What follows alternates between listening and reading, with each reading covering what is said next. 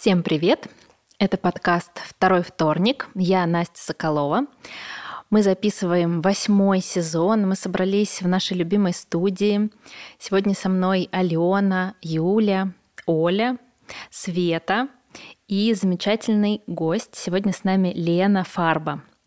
Волшебница, творческий коуч – вот Света в предыдущем выпуске рассказывала, что действительно Лена повлияла, и в том числе и на нас, и на наше творчество, за что ей огромное спасибо. Мы до сих пор вспоминаем тексты, которые мы писали по заданиям Лены э, про ежика и кружку, и даже какие-то тексты. Вот, например, текст, который в пятом сезоне я читаю, родился на одном из таких занятий. Это был, была тема «Боюсь, но продолжаю идти». Так что не случайно Лена сегодня с нами, и мы этому очень-очень рады. А еще у нас такая классная весенняя тема джазовая импровизация. Я, пожалуй, не буду рассказывать, какой я люблю джаз. Я вам прочитаю текст. И вот интересно, станет ли понятно или нет. Пол, усыпанный черными перьями – может быть, мне приснилось, а может, я прочитал это описание в одном из отчетов по делу. Пол, усыпанный черными перьями. Этот образ теперь не покидает меня. Я представляю, как ворошу носком черного ботинка эти перья. Под моим весом они похрустывают при каждом шаге. Перья покрывают пол внушительным слоем, как листва в ноябре. Черные, некрупные, как из вороного крыла – но сколько воронов понадобилось, чтобы засыпать весь пол и письменный стол. Я не заглядывал в шкаф, но думаю, что и там тоже они. Открой дверцу, и на тебя не свергнется ворох черных перьев. Комната. Не помню, какая она была. Там был стол, кресло, небольшой секретер в углу. Значит, кабинет.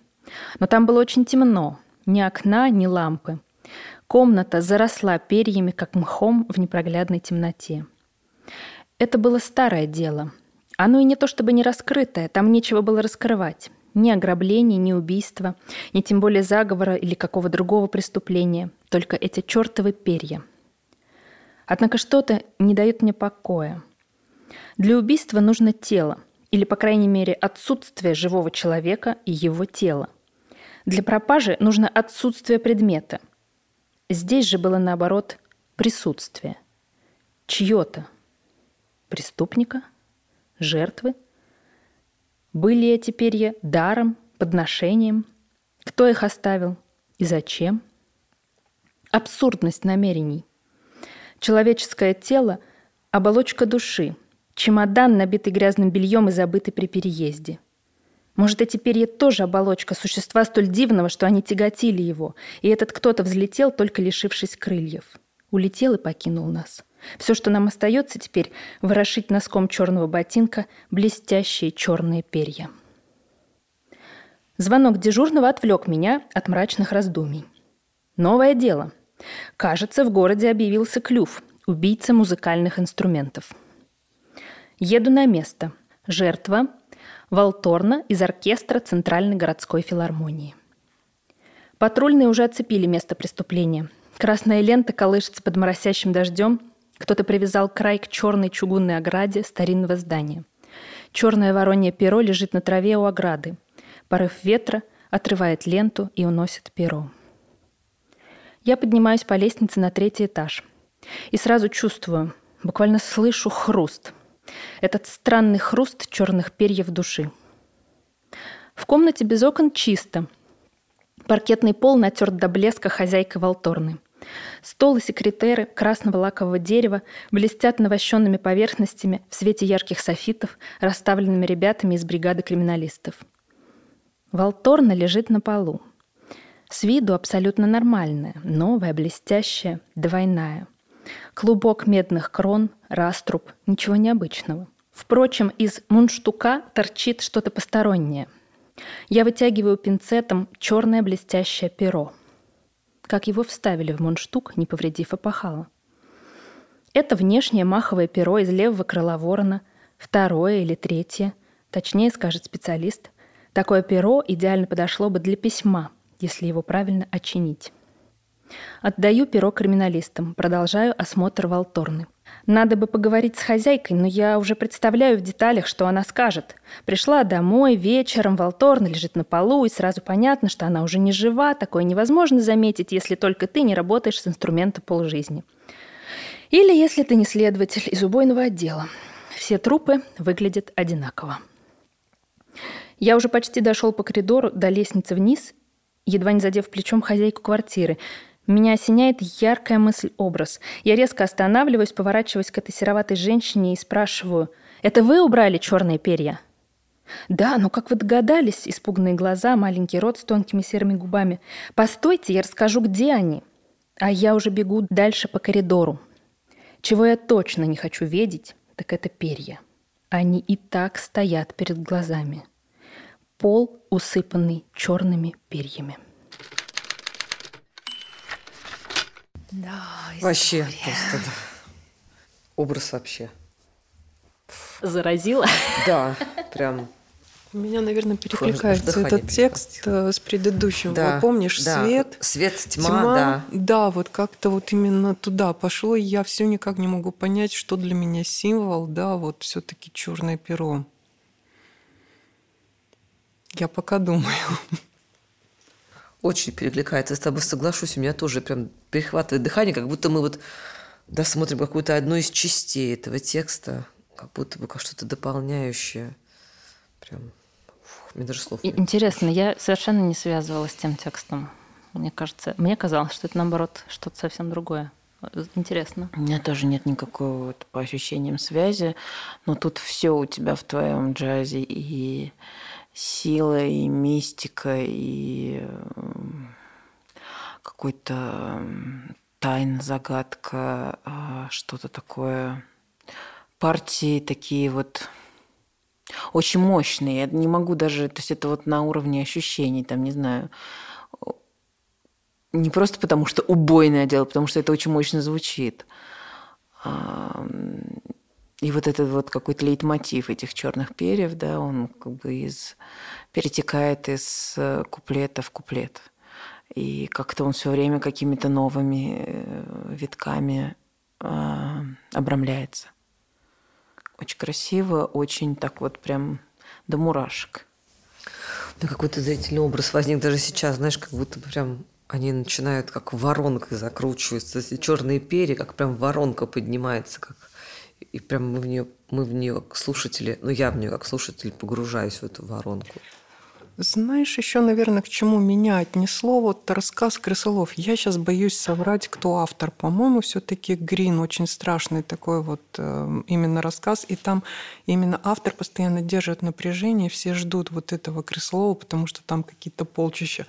Вроде бы никто не видит этих крыс, но это прям вот очень страшно. И здесь вот постоянно эти черные перья, ты как бы не понимаешь, с кого они свалились, да, но тебе все-таки страшно.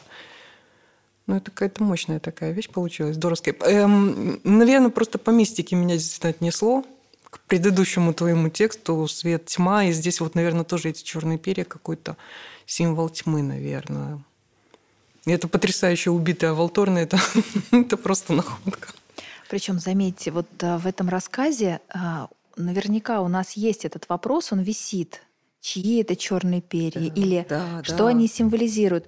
Но задавать их, Настя, неприлично. Ну, потому, я, я сейчас не про то, что мы не можем их задавать, а просто у нас даже как будто нет импульса спросить об этом автора. Как будто мы вот контактируем с каким-то э, миром закрытым, за, запредельным. Да, да. Что как будто это наша задача почувствовать. У нас такая жизненная задача вообще понять свет и тьму, жизнь э, за пределами жизни. Вот очень интересная энергия. И, кстати, знаете, что мы сейчас с вами, благодаря Насте, куда мы нырнули? Мы нырнули в мир мужских архетипов. Герой мужчина.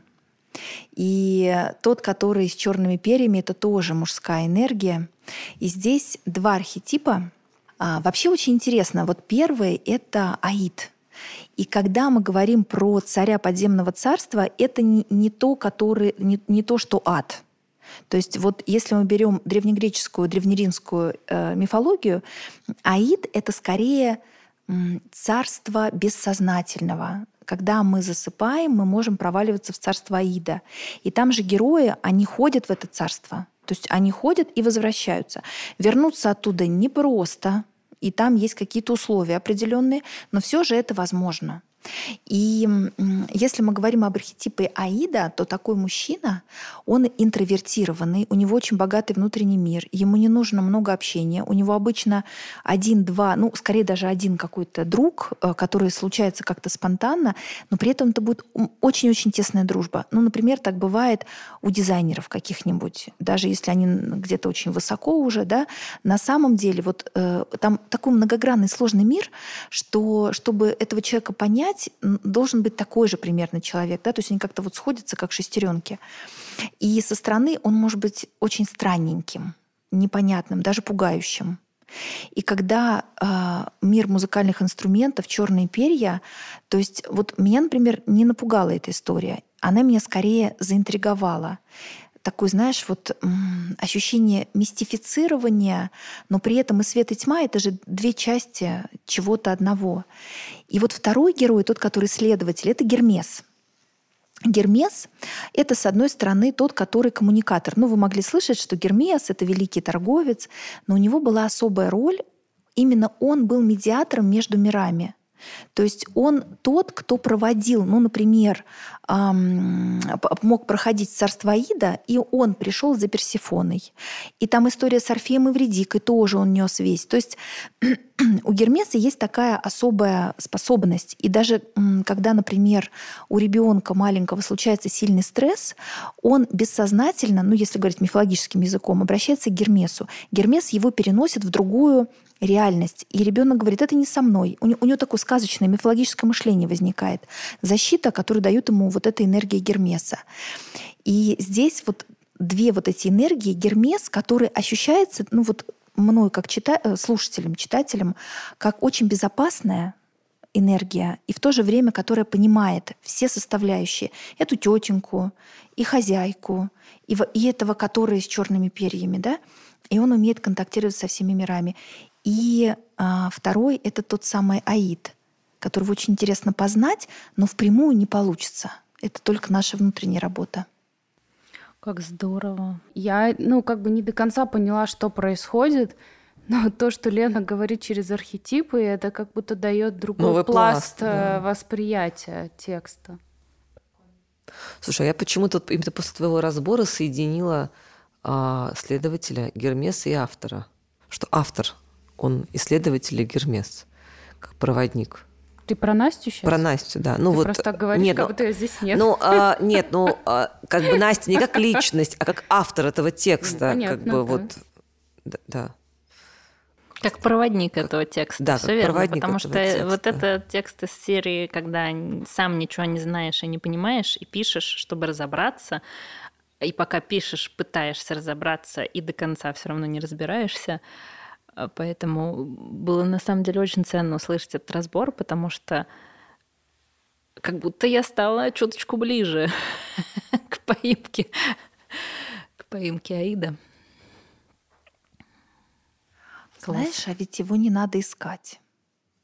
Вот когда-то у меня, ну, у меня случаются время от времени, как, наверное, у всех у нас, случаются какие-то мистические встречи. И вот однажды мне встретился один человек, я мало что про него поняла, но он обладал особыми целительскими способностями, и, правда, у него какая-то тонкая чувствительность. И он мне задал вопрос, скажите, а вы любите тьму? Ну, я на всякий случай сказала нет. Он говорит, а я люблю. Тьма, вот представьте, говорит, тьма, ведь из нее все произошло. И он так это сказал, и я в этот момент я представила, я прям почувствовала, что такое тьма — вот эта вот заботливая, теплая, большая-большая глубокая тьма. Это же материнская утроба. Галактики, неважно, откуда рождаются звезды, планеты, люди. Да, мы же все вот из этой тьмы, из этой материнской утробы. И когда ты говоришь, что Гермес — отражение автора, а я чувствую, что тот, который с черными перьями, это тоже отражение автора. Это какой-то внутренний диалог. И, и в нас все это есть. И в Насте, и в каждой из нас. Мне кажется, мы погрузились в настоящую атмосферу джаза Нового Орлеана, то, что на самом деле мне, скорее всего, больше всего хотелось передать, и кажется, мне это удалось. Спасибо большое за внимательное слушание, потому что только благодаря ответному этому сигналу вот это все сложилось. И надеюсь, что нашим слушателям тоже передалась вот эта энергия совершенно магическая, весенняя, джазовая, немножко пугающая, жутковатая, как, наверное, может пугать то, что вот дерево стояло как будто мертвое, и вдруг оно покрылось зелеными листьями буквально там за несколько дней. Меня это иногда пугает, что как это так. С вами был второй вторник.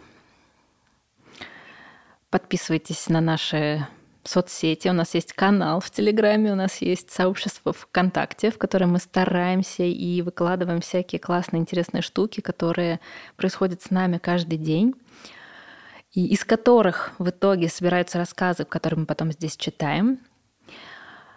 Спасибо вам большое и до следующих встреч.